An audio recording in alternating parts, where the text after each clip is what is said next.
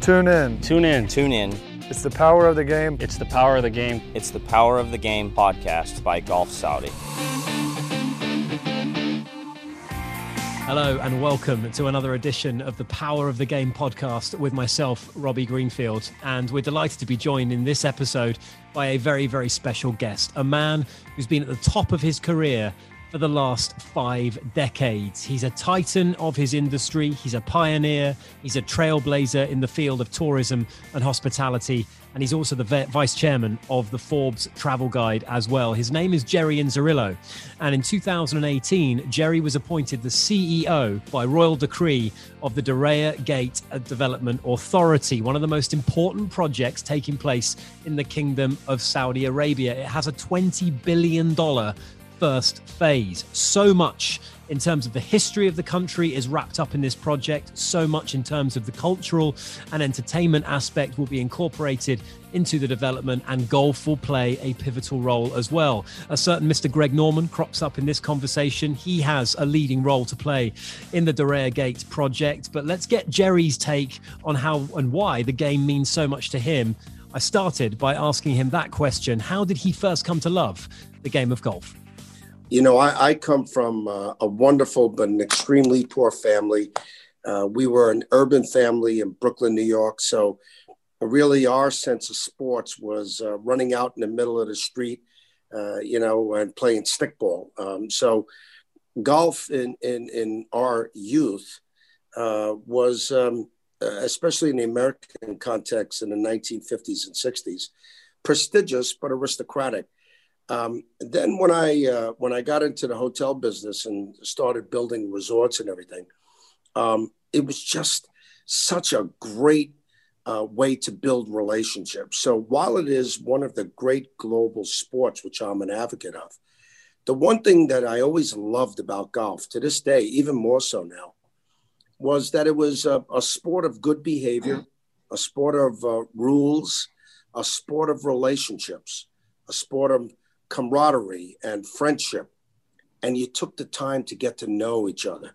You took the time while you were playing this great sport to get to enjoy the day and enjoy the environment. So it has so many uh, levels uh, from competitiveness to environmental sustainability, uh, sustainability relationships. So I have to say it's one of my it's one of my favorite sports, even though uh, it's uh, probably the sport that I'm the most dreadful at, but uh, but but it's one that I admire the most. I think that's that, that's the same for a lot of people, Jerry. I think golf will will always be the winner when it comes to that. But what are some of your memories of attending events? And and obviously, I know you you've gotten to meet so many of the great top stars of the game as well. Do you have any special memories of of attending international golf tournaments? Well, uh, many, many, many. I mean, you know, it's uh, for me 50 years in tourism, and uh, 40 of those 50 uh, in the realm of golf. So, you know, to to go to all the great golf tournaments around the world, the different majors. But you know, um, I, I've I've met the greats, you know, the Ben Hogans and the Byron Nelsons and you know Gary and Arnold Palmer and Jack Nicklaus and everybody in between to even the great golfers today. And this this field of golfers now, the guys that are in their 20s and 30s, I mean, they're brilliant athletes and good guys.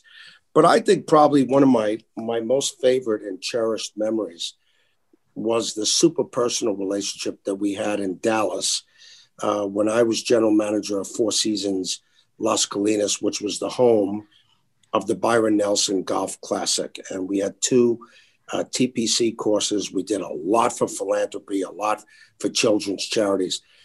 But this man, Byron Nelson, one of the most famous people in the history of golf, he was so polite and genteel and thoughtful. So I learned so much from his example. And then, you know, I got to meet uh, the legendary Tiger Woods uh, literally uh, when he just got out of uh, college at 18, because his father was a friend of mine, Earl Woods, before Tiger. His father introduced me to Tiger.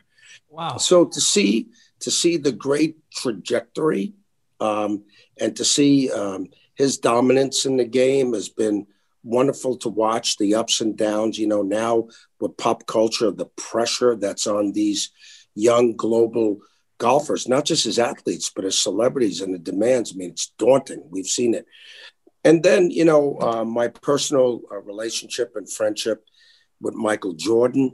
Uh, Michael, in addition to being uh, obviously the greatest of all time in the sport of basketball, um, you know, he's a very decent, very generous person. So we did many of the Michael Jordan Celebrity Invitational golf uh, golf tournaments in the Bahamas at Atlantis, and and to see how all the great sports figures, you know, Tom Brady, all the great ones, would come and support charities for Ronald McDonald's House and to benefit children. Um, I think my most cherished memory is to see how all these great jo- uh, golfers over four or five generations now have devoted themselves to the sport, to the charity, and uplifting life around them. So I would say that's probably my my favorite memory is to generationally watch all these guys give so much back to the sport in their communities. Obviously, your career is is is a storied one. It spans 50, 50 years. It's uh, it's an incredibly prestigious career that you've had in hospitality and tourism. What, what would you say are the guiding principles that you've you've kind of lived by in this job that has taken you to to the very heights of this this profession? Yeah, I'm, I appreciate the thoughtfulness of, of that question, and especially coming from you, uh, a young guy I admire very much. So let me just say this: it's not complicated. Um, most people around the world now would say that probably the largest uh, most luxurious hotel company in the world is probably Four Seasons Hotels. Uh, I'm not talking about a company that has six hotels, 12 hotels, even 18. But, you know, if you look at a company with 100 hotels that served its community, served its fellow employees, the standards of excellence all over. If you ask the wonderful founder of Four Seasons Hotels, Isadore Sharp, which is now, uh, you know, going into its 60th year, and you say, Izzy, you built the best hotel company in the world. What's what's the secret? What's the magic? He would say, it's not that complicated. And I, I'm an advocate of his to say that when you serve with all your heart, when you believe it is your responsibility to promote joy and festivity and happiness, and you believe that you are an advocate of your community and those around you, and that your obligation is to leave a place better than you found it, that's the that's the thing. So I think in my career, 50 years, a very blessed career, and you know, it's a great honor for me to be in the kingdom at this time with His Majesty and the Crown Prince during this historic time. Great leaders like Yasser Al Rumayyan, you know, who's the boss of Saudi Golf and Aramco and PIF. I think my career has been blessed by the fact that I've always enjoyed serving. I've always been true to my word. I've always been confidential I've never gossiped. I've always looked for the best in people. And that continues to be a recipe that transcends generations. When did the kingdom first come on onto your radar, Jerry? Uh, uh, obviously, what it's what is transpiring here is is extraordinary. Uh, and I, I, for one, having lived out in the Middle East for 15 years or so, was taken aback when I saw the developments happening at such a fast pace and and and the the, the speed of the change as well. It, has been absolute a generational shift in the in the kind of cultural change as well in the kingdom. When did you first start kind of noticing what was going on here and and obviously, can you talk about how that led you to accepting the role of, of CEO of Diriyah Gates uh, establishment and uh, obviously Development Authority? Yes, um, you know we're, we're, very fortunate because um, uh, you know my generation. I'm a little bit older now, in my 60s, but my generation um, took hotel administration, uh, which included sport, and uh, we never saw ourselves limited to a certain community. We we took ourselves extremely serious in terms of our education. Um, instead of being the quintessential hotel manager in the 50s and 60s, we got the degrees in hotel administration in our 20s. And we said, we're going to devote our entire life to service in hotels, restaurants, hospitals, airports, sport management. And we went and we took it very seriously. So the way these great golfers practice and work and take nothing for granted now, neither did we. So we became very global.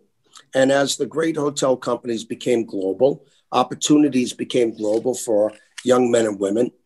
And we got to see the world, we got to see the regions. Now, I was very fortunate because I've always had um, friends uh, interspersed around the world, especially in the Middle East. Um, when I was uh, uh, running uh, uh, Sun City, um, where from a golf point of view, we had the legendary Gary Player, still very dear to me, two 18 hole TPC golf courses. We played the Million Dollar Golf Challenge every year that was founded by Sol, the legendary Sol Kerzner with Gary. Um, you know, I, I needed a sponsor for the Miss World pageants after Mandela got out of prison to change the image of South Africa post apartheid. Well, Emirates, um, thanks to one of the world's great visionaries, uh, Sheikh Ahmed Al Maktoum, who you know well, um, he sponsored us in the early 90s. And uh, that led uh, to us uh, getting a great um, indoctrination to the Emirates. It led to us going in 23, 24 years ago and building the Royal Mirage there that you know very well. Uh, thanks to uh, the the, um, the leadership and the vision of Sheikh Mohammed uh, Al Maktoum, and then the wonderful Nahyan family. You know, Mohammed bin uh, Zayed, MBZ, as we call him, to our affectionate MBS, or Mohammed bin Salman, our crown prince. Um, we got to do Atlantis there. So I had a lot of Saudi friends. Um, I came and studied Diriyah 25 years ago. It wasn't in the condition, the beautiful condition, and it wasn't even UNESCO recognized as it is now, thanks to uh, the mayor, uh, the governor of Riyadh, now um, our beloved His Majesty the King, King Salman. He restored the birthplace of the Saudi kingdom. So uh, it's been on my radar. Now, we, uh, King Abdullah, uh, visited Sun City in South Africa. We're very well known to a, a, number of Saudis. We've been blessed with great Saudi friends for over 30 years. But things changed when His Majesty became king. And they further changed when he said, um, I'm going to put a young, dynamic crown prince in because I believe very much in the future of the kingdom and the country, fueled by the fact that so much of the population is under 30. Mm. And now to have you know, a nuclear powered uh, Tom Brady, uh, you know, as the crown prince who can throw the ball anywhere. I mean, the crown prince in a sport metaphor is one of those rare talents that could see the whole field and he could see all the yard lines. I mean, he's a he's a fairly extraordinary talent that way. So um, when they gave me uh, the opportunity, when they called me and said, Jerry, you know the kingdom, you know us, you know where our hearts are, you know Diriyah we would love if you would put this place on the map and make it one of the great gathering places in the world. I said, look, at this point, um, it would be my great honor to do so. And I've been CEO nearly three years now. And it has turned out to be uh, one of the great honors, if not the great honor of my career. So, very, very blessed to have this position. Uh, we have a very big master plan. The first phase of today is 20 billion US dollars. There's a huge commitment to sport, huge commitment to golf that we can talk about. But uh, to work every day with the Crown Prince, the board, on my board is the wonderful uh, Minister of Tourism, His Excellency Ahmed Al Khatib, uh, the amazing Minister of Culture, His Highness Prince Badr, top historian, Dr. Fahad Samari, top engineer, Ibrahim Al Sultan, the boss of the very prestigious, very prolific Royal Commission for uh, Riyadh City now, Fahad Rashid, uh, the former mayor and top urban planner, um, His Highness Prince Abdulaziz Al-Ayef. So, you know, I'm surrounded by, you know, people that are heroes to me.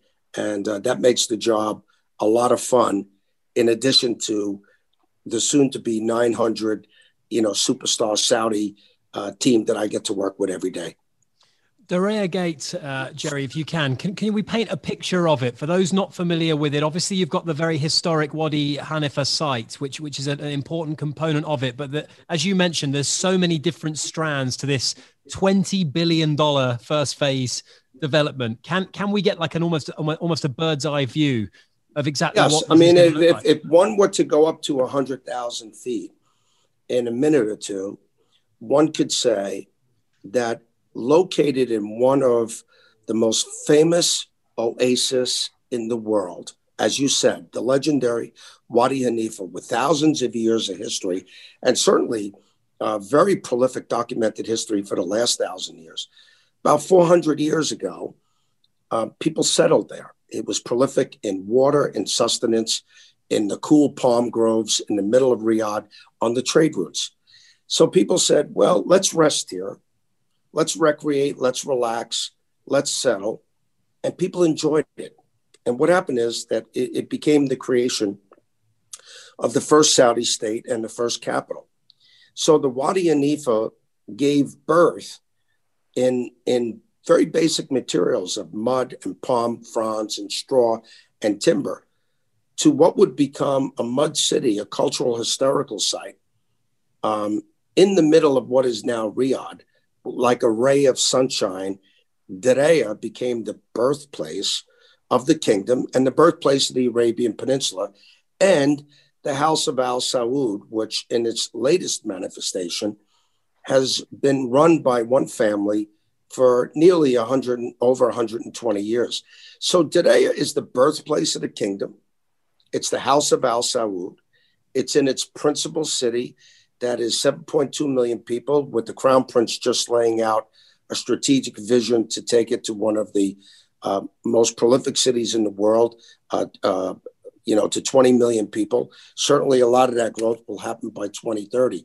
So, because it's not a theme park, because it's the birthplace of the kingdom, we're prepared to take Riyadh to 25 million visits a year on the 100 million visits a year that we will attract by 2030 as part of Vision 2030. And tourism uh, will account for 10% of global GDP from its current uh, three plus percent. So uh, Diriyah is going to play a major role. There's many, many sites around the kingdom.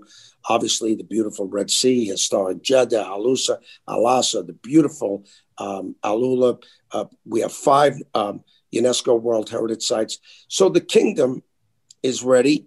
We, thanks to uh, His Majesty and the Crown Prince, we opened up to tourism in, in September of 2019 uh, to 45 countries plus um, uh, Macau, uh, Macau and Hong Kong, 49 countries. We were doing unbelievably well at 55,000 visas a week, getting great response. And Then, but then we had to shut down, as you know, in March of, of 20 because of the COVID. So, in the bird's eye view, Diriyah is the birthplace of the kingdom, the home of Al Saud, the birthplace uh, of what we now know as the extended Arabian Peninsula. And we're putting in this big concentric cultural historical master plan with 30 hotels, many layers of sport, including uh, 27 hole Greg Norman golf course and 18 hole, another uh, 18 hole golf course and many, many different layers, performance arenas, uh, because sport counts very, very prominently into His Royal Highness's um, view of 2030. A healthy, entertained society is a happier society. And that's one of the key pillars of 2030. And we're, we're a major brick in that wall. Really interested to get your take on on how perceptions ha- have been changed, Jerry, in terms of tourism for the kingdom. Because it's one thing to open up, uh, it's another to alter people's perceptions of of the reality of Saudi Arabia. You and I know that it's a beautiful country and it's got incredible things to offer visitors, but a lot of people will have a preconceived notion that it, it just isn't. It's not somewhere that they would would necessarily want to go and visit? What work is being done to change that perception, to re educate people? Well, um, first of all, uh, th- th- this is right. Now, no one in the kingdom, especially its leadership, is naive, and no one is uh, no one is in denial to know that there are not negative forces out there, or stereotypes, or preconceived notions that have to be overcome. But we're very, very encouraged because we know at least two things. One is that as a country, from a topography point of view, it is a staggeringly beautiful country, as you know. So, if the kingdom wasn't open for 90 years and no one got to visit, then you have very limited sources, and those sources could perpetuate the fact that Saudi Arabia is only deserts and camels. And, you know, when you have snow up in the north in Tabuk, beautiful rivered valleys in Asir, the 45% of the Red Sea, UNESCO World Heritage Sites, a rich multi hundred year culture and heritage, great food, costuming, music, dance. So when we opened up the kingdom for the tourism with the visas in 2019, one of the things that was staggering and this is the great thing about social media, Instagram posting, is that now you don't have to wait three or four years for that message to get out because people were posting in real time and everybody was saying, that's Saudi Arabia. Now, the other thing that the crown prince did, which was brilliant, was to upgrade uh, the Saudi Commission of, of, you know Tourism and Heritage to a full ministry, and put His Excellency Ahmed Al Khatib, who put together a rock star group of people in um, the ministry, the Saudi Tourism Authority, the Saudi investment uh, uh initiatives, which are driving a lot of uh, micro entrepreneurialism and you know to promote it. So the second big thing was to get the images, and the Saudi Tourism Authority and the Saudi Ministry have done a brilliant job on that, as the Ministry of uh, Culture have done. But most important, what we found out from the data when we opened up the kingdom is something that you know and something that I've known for 30 years, which is probably the probably the the one thing that's our greatest strength. And it was a pity that it wasn't well known around the world until now. And that is just how warm, hospitable, welcoming, and generous the Saudi people are. So when people came here and they were treated so wonderfully, they said, We can't wait to come back because there's a lot of things to do. So we're very confident about that because we know the kingdom is not one of these bucket list countries. Been there, check it off the list and not go back. We know people will come time and time again, and all the all the research, all the data, everything points to that, which makes us so thrilled because now we're putting billions and billions of dollars into the tourism infrastructure to ensure that when people come here, they have a they have a big time how has the industry, Jerry, your peers, the, the, the kind of the, the, top bosses in the industry, how have they reacted to, to what's going on in Saudi Arabia? Has it energized the, the global tourism industry to a degree? Well, they're super, super psyched, but and um, and we we were in September of uh, uh September of 2019. We were riding a huge wave. So if you look at if you look at very authoritative uh, uh, global tourism bodies like the WTTC, and you look at the United Nations World Travel Organization, um, just in the course of a few months, September to March, before we had to uh, be careful and protect the society and put in very strict uh, COVID protocols, um, those organizations had declared or designated Saudi as the fastest growing tourism market per capita in the world. These are very encouraging things. So in my uh, my 50 years you know i know i know all the ceos of the airlines and certainly i know all the ceos of the major hotel companies. They're very excited. And even with the devastation a year later almost a year later of the covid not we haven't and today with 30 hotels we haven't lost one management contract.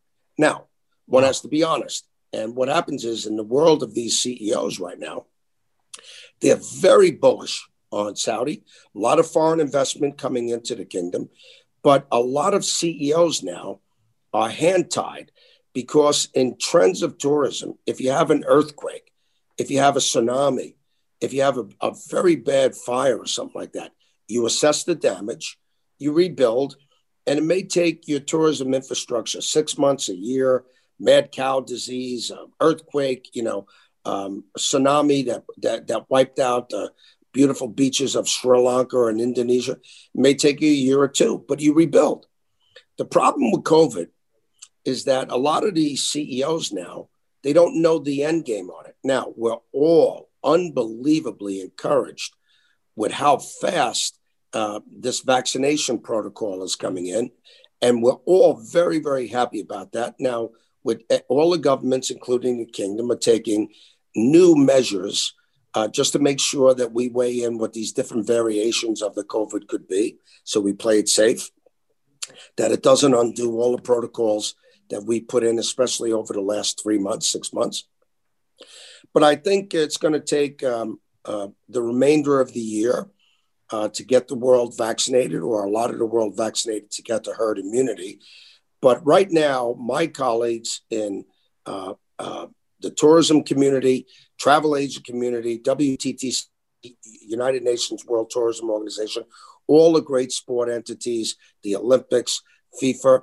We just had uh, Gianni Infantino in the kingdom. He was blown away by his visit last week. You know, wow. So so there's a lot of optimism of what's happening here in the kingdom. Yeah, I mean the, the, the strides that they've made in the last twelve months. It would be uh, such a devastating impact caused by the pandemic, obviously, but you would you would even almost not notice the fact that it's happened because in the last twelve months, Golf Saudi have announced this incredible Aramco Ladies Series, which is going to go global.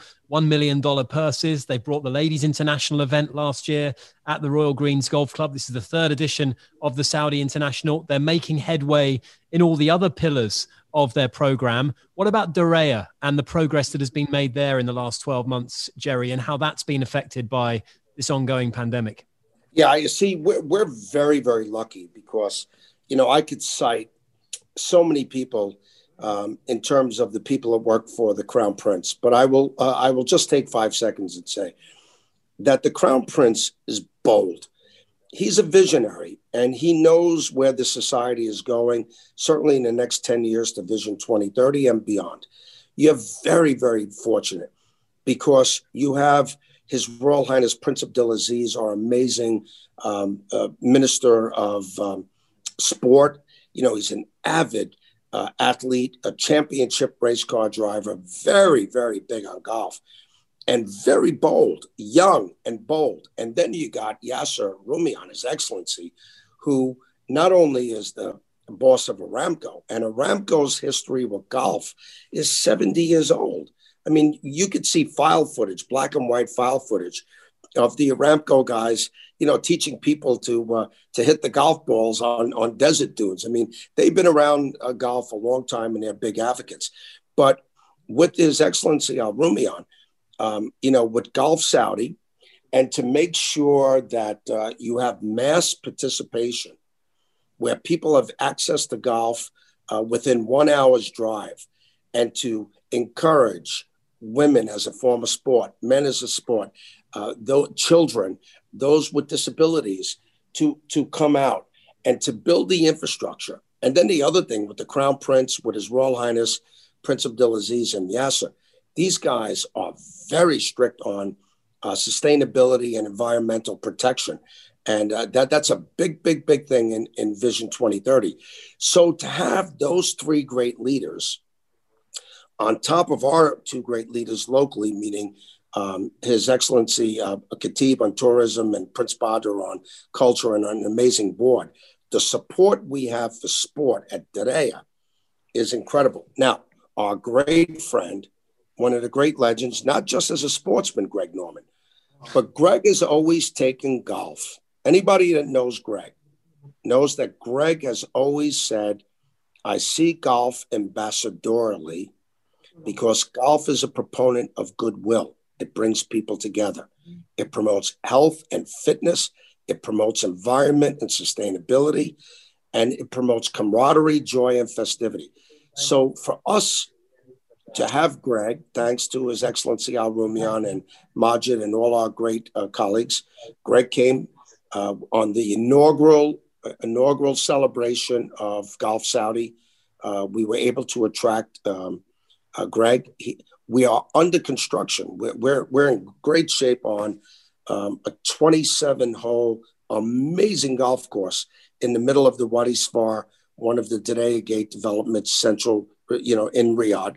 Then we have an, another 18 hole golf course that um, will be annou- well, we'll be announcing who will spirit head that up. But one of the great names in the in, in the kingdom, oh, great names in the world of golf. So we're going to play a big role on that because we believe deeply what the Crown Prince says. If your society is fit, if they have a beautiful exterior environment where they can go out and recreate, parks, golf course, stadiums, if the if the society is entertained and recreated, if the society remains true to its family values, which which Saudi is known for, to its religious and community values, you're going to have a very healthy society for 2030. And the Crown Prince and all of his uh, ministers are moving the kingdom very dynamically towards those goals. And we're following suit on that, including a new uh, 20,000 seat sport arena uh, that will be de- dedicated to all different types of, uh, of sport. And anybody that knows Diriyah, not only are we golf, but uh, we have a, a, a, hist- a 400 year history with, with the Arabian horses. Uh, we're doing a lot with the equestrian side of the Olympics and with the Asian Games that we'll host in 2034. So w- we're very tied to sport. Greg himself, he, he's got a portfolio which is is fantastic. It's it's international. He's designed so many courses around the world. The, the course here in Dubai, uh, the DP World Tour Championship host venue, the, the finale of the European Tour, Greg's Earth course at Jumeirah Golf Estates. Has he spoken to you about his vision for his his 27 hole layout at Diriyah? Yes, he has. Um, uh, you know, I'm I'm very fortunate, Robbie, because uh, I consider Greg very very dear to me. You know, I've uh, I've been around. You know, in the top 50 names of golf, I've been around pretty much all of them. Um, he's someone that I feel uh, very close to because he is not only a legend in the sport and a great champion for the sport, but he's always been devoted to using the sport to develop young people, to serve his community, to serve the countries, and to be an ambassador. So he's, he's very, very dear to me. And all the great things you hear about Greg Norman, not only does he deserve it, but put an X on the end of that, okay? Now, um, his vision, because the Wadi Safar is a natural wadi in the middle of Riyadh. It's an arid, uh, it's an arid um, environment. So we're not doing anything tricky or cute. We're restoring the wadi to what it was. But of the 27 holes, 15 of them are plateaus. So the views are just breathtaking. Wow. And what he's going to do in the wadi, but to restore the wadi where the water will run naturally when it rains during the year and dry up when it doesn't. Um, he's producing um, one of the most environmentally sustainable, uh, most beautiful courses. But uh, what Pebble, what Pebble Beach is to the ocean uh, on the west coast of the United States, this is this, I, I can't imagine looking at the drawings that there will be an arid wadi course more beautiful. And Greg has told me on many occasions that he thinks that this particular course will be his tour de force. Uh, the Crown Prince has approved uh, the, the design for the golf clubhouse and the amenities around the clubhouse. It is breathtaking. And we can't wait um, uh, sometime a little later on this year when we can issue the renderings to your good self and the press because the helicopter shots and when we do major tournaments, PGA tournaments or whatever His Excellency Al Rumayyan wants to do there with Greg and the other great golfers that are involved in us. I mean, the television shots and the gallery shots are just going to be breathtaking. But oh. it, it, it's an amazing, it's an amazing course. And the other 18 hole course, where it's located, um, and um, it's it's in a valley where one of the finest resort hotel companies in the world uh, will be announcing it shortly. Overlooks this 18 hole course, and the Crown Prince is unbelievably excited about it. So um, Riyadh is going to have a very big presence uh, in the global uh, international community golf, but it's meant really to get the Saudi society uh, fit and healthy and to expose uh, you know, a million people uh, to the sport of golf that have never, um, you know, never participated in it before. So this is a big goal of Golf Saudi, and Majid and his amazing team, His Excellency, are well on their way to accomplishing those goals. Can you give us just a semblance of the timeline as to when you expect Greg's first 18-hole course to be to be completed, Jerry? Yes, well, um, we're we're taking an assessment now. I'm very pleased to say that. Um, you know, Greg in his surveying, uh, we've not only uh, assembled all the land, but uh, Greg has finished the initial um, uh, leveling and site preparation. Um, if you if anybody comes out there with us now, there are uh, it's not just the Wadi Safar because that's a big development of beautiful uh, large uh, home estates, and um, it's a it's a master planned community uh, that will have um, animal uh, animal reserve and um, other breathtaking amenities, other sport amenities that we'll be announcing shortly. But we're well on our way, and uh, that course will be completed uh, very shortly. I think um, uh, I, I, can't imagine that it would take more than um, uh, you know two years to finish. And the conversations that you're having with with his excellency about potentially events because i know that you know greg greg has a track record of, of designing courses that host events. We have the saudi international over at the royal greens in, in KAEC. But as more courses come online i know there is a, a desire among the leadership there and among the leadership of golf saudi to have more international tournaments. Is that is that a conversation that's ongoing with Diriyah? Uh, yes, and and you know obviously a lot of the conversations and you have a you have an extremely close relationship between ministry of sport and uh, you know i know most ministers around the world but you cannot have a more passionate person that loves sport more than uh, his royal highness prince abdulaziz. And he's he's one of these global personalities. I mean uh, i'm sure he wouldn't like me saying this, but I'm going to say it anyway because he's so internationally charismatic and charming and a great advocate for uh, Saudi Arabia, like the Crown Prince is, as Yasser is. So they've got big plans. And you think about how bold they were three years ago. You know, on February 25th, that night, uh, I'm leaving after I do this wonderful visit with you. I'm going on the track to inspect the track now with the Formula E team. Um, you know uh, what what the kingdom is doing in motorsport and horses and uh, you know Asian Games and hopefully one day with the Olympics. But um, there have been ongoing conversations about major major commitment globally to golf, including major golf tournaments. Now, one has to see how we navigate out of um, out of COVID uh, everybody would say that you have to keep the society safe first. Um, these are very, very thoughtful, very educated, very sophisticated ministers that the Crown Prince has surrounded himself with. Uh, the kingdom has done what everybody would say, even following the G20, one of the most empathetic and compassionate outreaches with the COVID. Uh, we've covered everybody's expenses, whether they were here uh, registered or not in terms of medical expense, tracing, uh, hospitalization, now with the vaccinations. So, I mean, we'll have to see how the year plays out. But uh, His Excellency uh, Al is uh, an extremely sophisticated global executive. Uh, he, it's with sport, with Prince Abdulaziz and the Crown Prince are a very tight, um, bold visionary. So I, I, I know for a fact, because I, I participate in a number of these conversations, you're going to see great things as early as later this year and in 2022 cannot wait to see it all unfold. And and jerry listen i've got to say a massive thank you to you for sparing the time to join oh, us on this pleasure.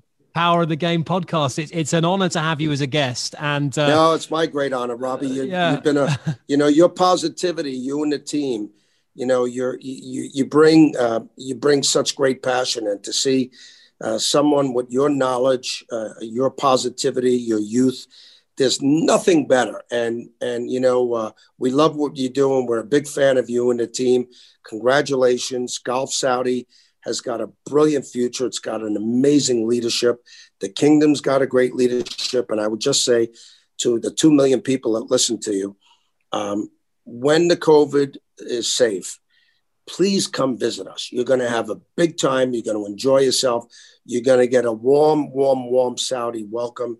And uh, we just thank you and look forward to welcoming you to the kingdom. And Robbie, look forward to seeing you as soon as we can. I cannot wait to see Diriyah in person. Jerry, thank yep. you so much for joining us. I'll let you go. I look forward to catching up with you very soon. Me too. Only one Diriyah. All the best. And only one. Only one Diriyah. That's what we say there. Okay. thank you, Jerry. All the best. A massive thank you to Mr. Jerry Inzerillo for lending us his incredible insight into that 50 year career that he's had in the hospitality and tourism sector. I know that that's going to stand Diriyah Gate in incredible stead as it moves forward, and we can't wait to see how that project develops over the course of the coming months and years. If you'd like to keep up with this podcast and all the news coming out of Golf Saudi, you can subscribe can follow Golf Saudi on golfsaudi.com or on social media at golf underscore Saudi on Twitter and Instagram as well. And do join us again for a future episode of the Power of the Game podcast.